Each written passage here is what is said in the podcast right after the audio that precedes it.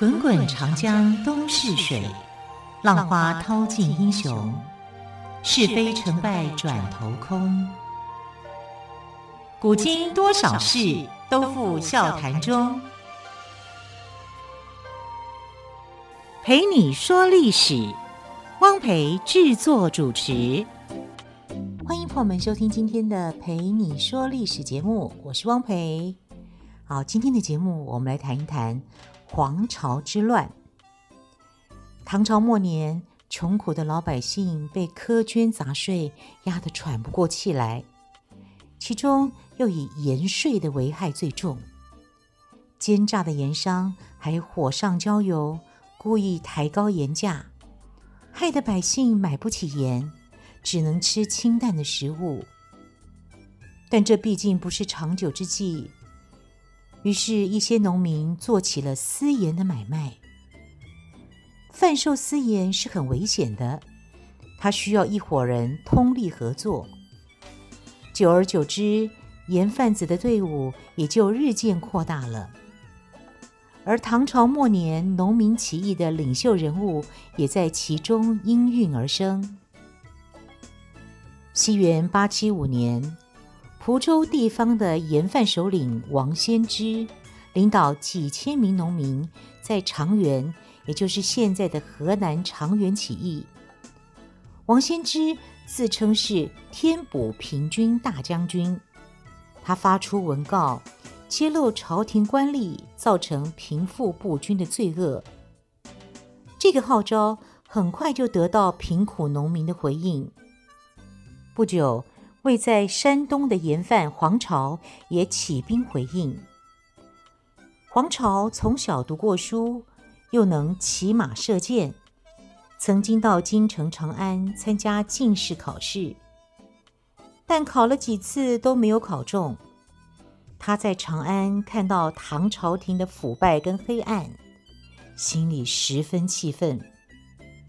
据说就在那个时候，他写下了一首咏菊花的诗，用菊花来做比喻，表示自己推翻唐王朝的决心。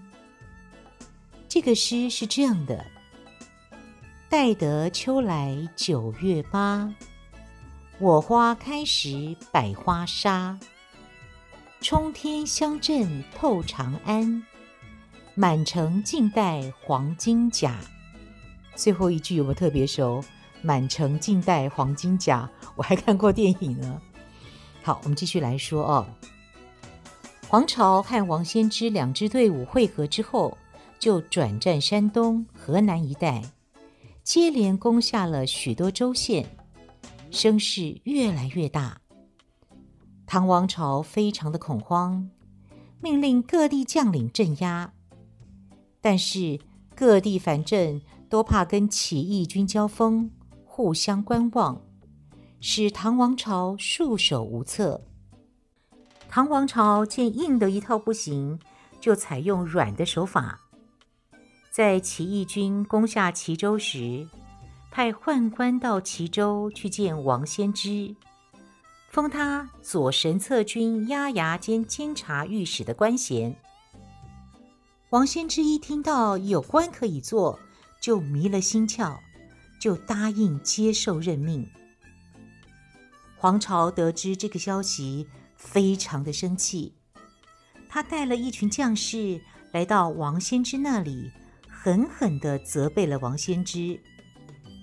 黄巢说，当初大家发过誓，要同心协力，平定天下，现在你想去当官，叫我们弟兄往哪里去呢？王仙芝还想搪塞，黄巢抡起拳头朝王仙芝打了过去，打得王仙芝满脸是血。旁边的起义将士你一言我一语地骂王仙芝。王仙芝自知理亏，只好认错，就赶走了唐朝派来的宦官。经过这番波折，黄巢决定跟王仙芝分兵。王仙芝向西，黄巢向东。不久，王先知率领的起义军就在黄梅那一带被唐军打败，他本人也被杀死。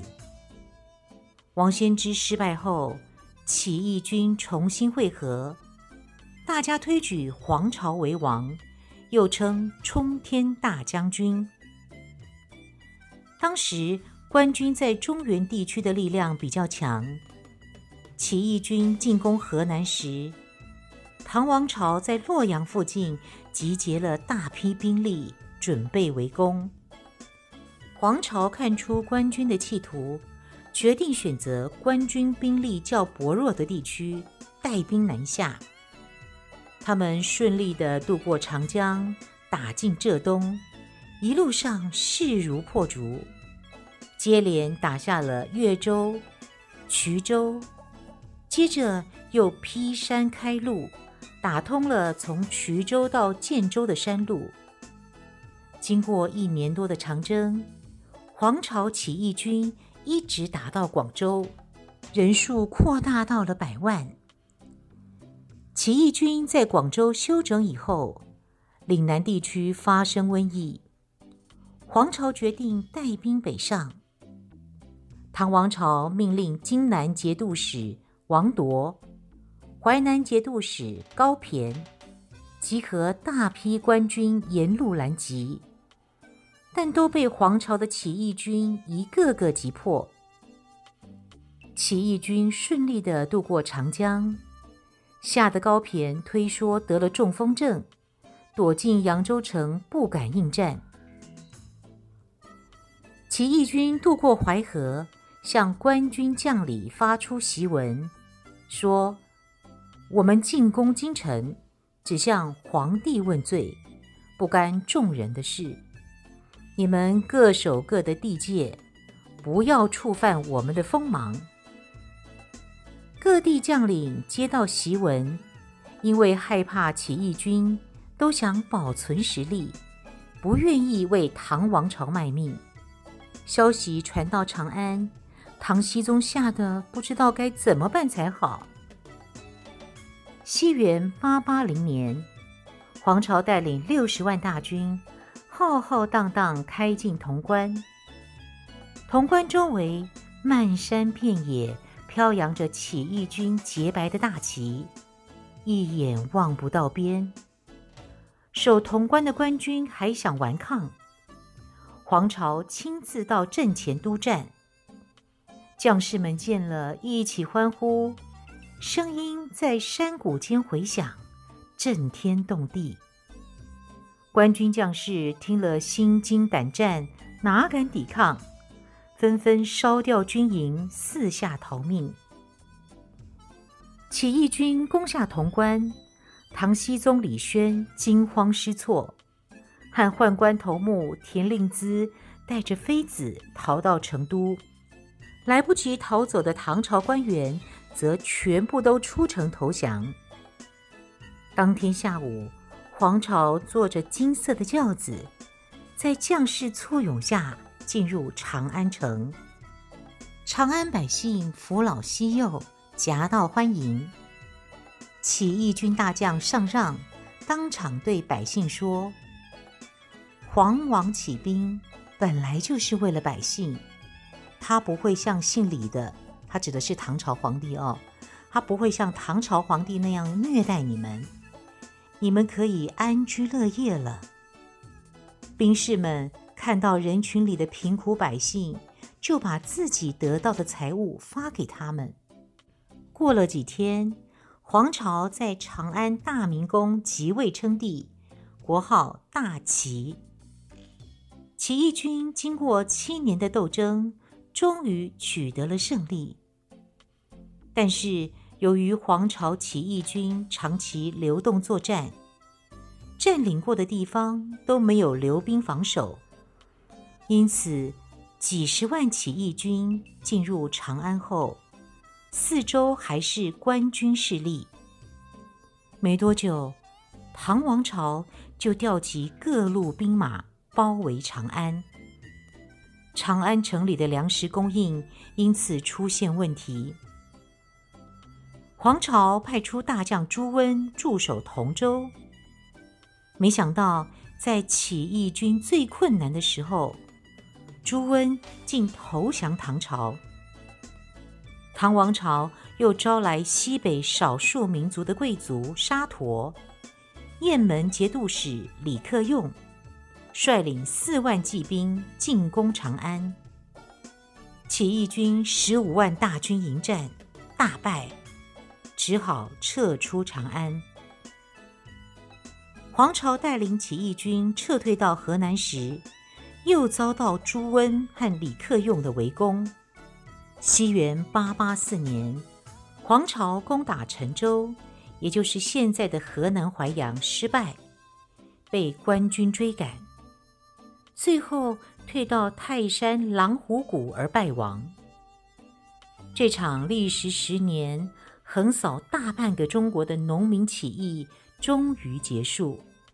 好，历经了藩镇割据、宦官专权和党派之争后的唐朝已经是混乱不堪，宣宗之后的懿宗和熙宗更是昏庸无度，一天到晚只知道寻欢作乐，根本无心管理朝政。地主和官僚们还趁机加重对穷苦百姓的欺压，忍无可忍的农民终于纷纷起来反抗，其中规模最大的就是我们刚刚说的故事黄巢起义。但是黄巢起义最终还是失败了。黄巢起义失败以后，唐僖宗回到长安，这个时候的唐王朝的中央政权已经名存实亡，各地藩镇在镇压起义的过程中扩大势力，争夺地盘，成为大大小小的割据力量。其中最强大的是河东节度使李克用和宣武节度使朱温。至于李克用跟朱温的故事，我们先休息一下，稍后我们再来说他们两个人的故事。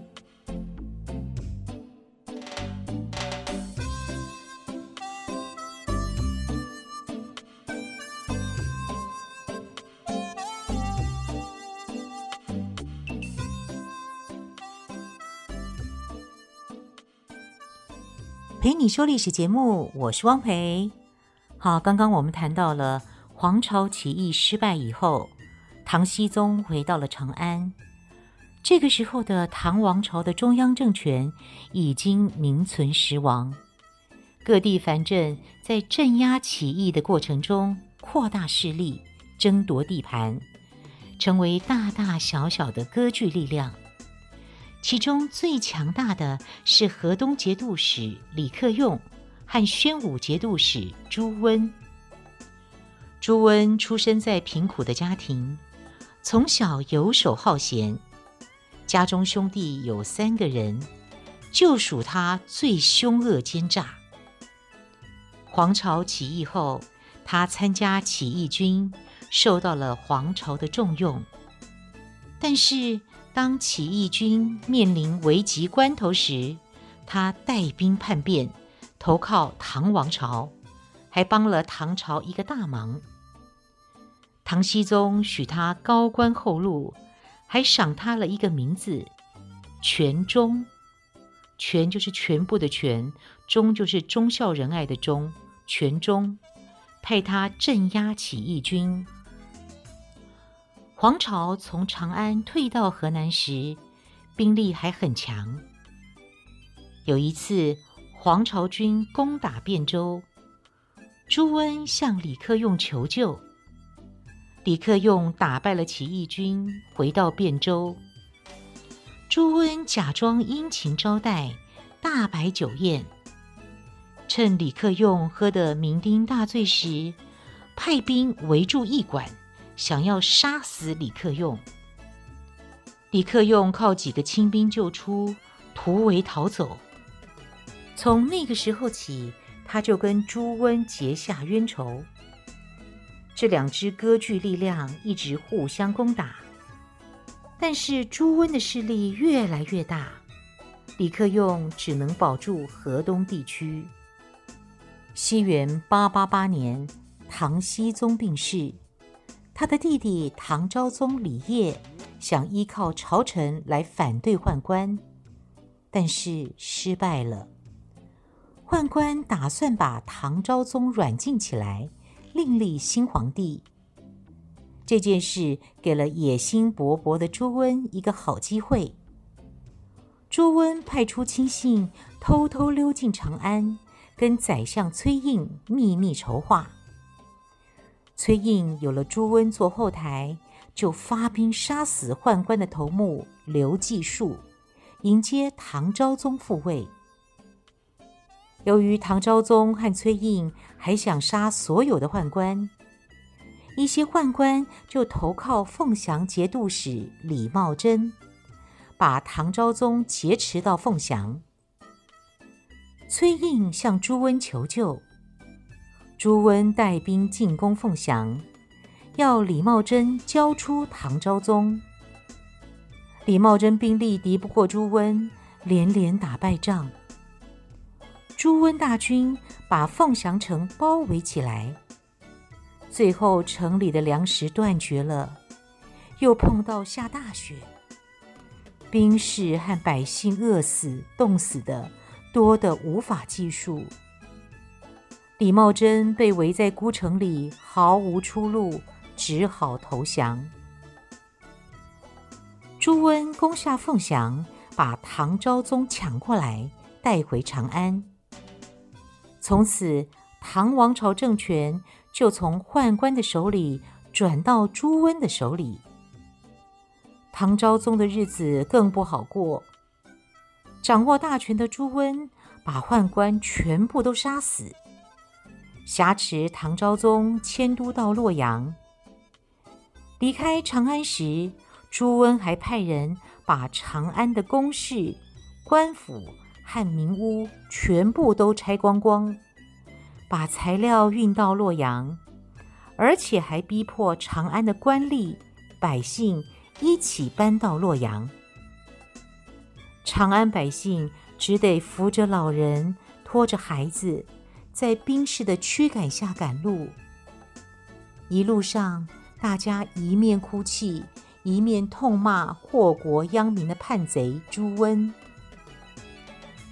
唐昭宗到了洛阳，还想秘密招令各地的藩镇来救他，但是还没盼到，朱温已经动手把唐昭宗杀了，另立一个十三岁的孩子做傀儡。这个人就是昭宣帝李柷。宦官完了，皇帝也完了，留下一批唐王朝的大臣。朱温手下的谋臣对朱温说：“你要做大事，这些人最难对付。”不如把他们通通赶走。有一个谋士李振，绰号叫做猫头鹰，因为考进士没有考上，十分痛恨朝臣。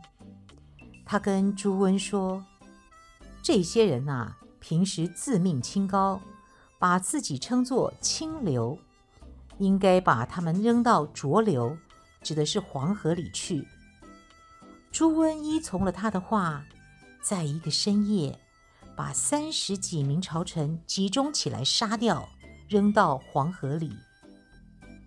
西元九零七年，朱温废掉了唐昭宣帝，自立为帝，改国号为梁，史称后梁，建都于汴，也就是现在的河南开封，是为梁太祖。统治中国将近三百年的唐朝宣告结束。好，唐朝虽然灭亡了哦，但它仍然是中国历史上最繁荣、最强盛的朝代。它的文化更被视为中国乃至世界文化园林中的一朵奇葩。无论是在诗歌、小说、散文、绘画、书法等文学艺术领域，还是天文、医学等科学技术领域，唐朝都取得了辉煌的成就，涌现了很多的杰出人物。我们就先来说药王孙思邈。有个人七岁上学，二十岁不到便能针对老庄哲学及诸子百家侃侃而谈。据说他见过隋炀帝的外公独孤信，并被赞为圣童。圣是圣洁的圣，神圣的圣哦。这位神奇的人物就是唐朝名医孙思邈。传闻当年唐太宗召见他时，他至少已经有四十多岁了，但看上去却很年轻。太宗不禁赞叹，就像是古书上的神仙呐。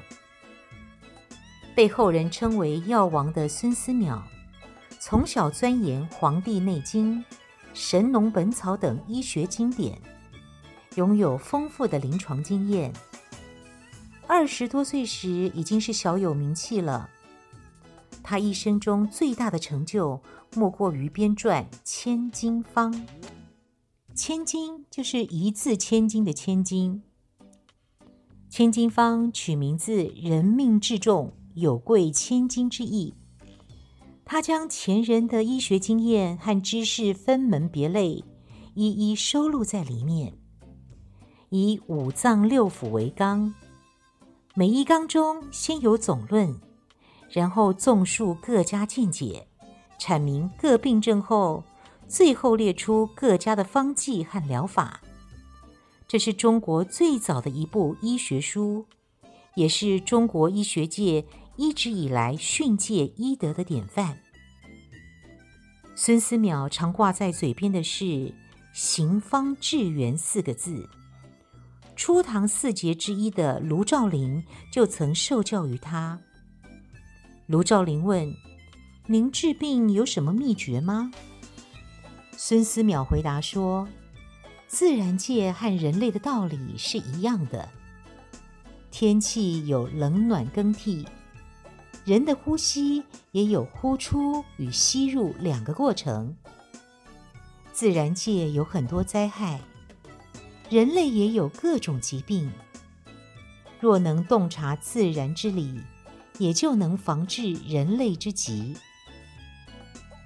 卢照邻再次求教，那成为一名好医生的条件是什么呢？孙思邈回答，《诗经》上写如临深渊，如履薄冰，意思就是做事要小心，要果断大胆，不要计较眼前的私利，要能见义勇为，见机行事。概括地说，要想成为好医生，就应该胆大心细，行方致源。好，接着我们来说诗仙李白的故事。酒是李白的最爱，诗是李白的专长。酒与诗的结合，造就了仙人般的李白。李白第一次进京的时候，就曾和诗人兼大官的贺知章有过交往。贺知章当时就被李白的超凡脱俗深深吸引，并将他推荐给唐玄宗。唐玄宗十分赏识李白的才气，将他留在翰林院陪自己读书作诗。进了翰林院的李白仍然改不了喝酒的习惯，只要一有空，他就会找上一帮诗友到长安街的酒馆饮酒作诗，而且每次都是不醉不归。有一次，玄宗要在宫里举行大型的歌舞表演，急着为一支新曲填词，命令太监去找李白。太监们好不容易在街市的酒馆里找到李白，他早已醉得不省人事。太监们只得用轿子把他抬进宫。李白被直接送到玄宗面前，太监见他还是深醉不醒，就拿来了一盆凉水往他脸上泼。李白这才睁开眼睛醒了过来。玄宗因为了解李白的性情，也就没再追究。他看李白终于清醒些，就请李白入阁填词。而入阁需要换鞋。只见李白席地而坐，顺势翘起一条腿来，对着身旁的一位太监呵斥道：“帮我脱鞋！”这位太监可是玄宗最宠信的宦官头目高力士，他平日嚣张惯了，现在却被一个小小的翰林官要求脱鞋，心里非常的生气。但是碍于玄宗的面子，他也只能暂忍怒气，为李白脱鞋。脱了鞋后，李白连正眼也没瞧高力士一眼，就拿起笔来写。只一会儿，三首清平调就写出来了。玄宗拿到词曲后，反复吟唱，非常满意，把李白大大的赞赏了一番。不过，李白的日子并未因此变得比较顺心，因为他得罪了最不该得罪的大宦官高力士，从此埋下了祸患。高力士对脱鞋受辱之事一直怀恨在心，一直想报复李白。有一次，他趁陪伴杨贵妃游赏御花园的时候，造谣说李白在一首诗里将杨贵妃比作用美貌荧惑汉成帝的皇后赵飞燕，故意讽刺他。杨贵妃信以为真，非常生气，开始在玄宗面前说李白的不是。时间一长，玄宗也就开始疏远李白了。三年过后，李白离开长安，重新过起自由自在的隐居生活，偶尔还到各地游历。在这些日子里，李白创作了许多歌颂大好河山的名篇。好，很快的节目时间又到了，非常感谢朋友们的收听，更多精彩的历史故事，我们就明天再来听咯。亲爱的朋友，我们明天再会，拜拜。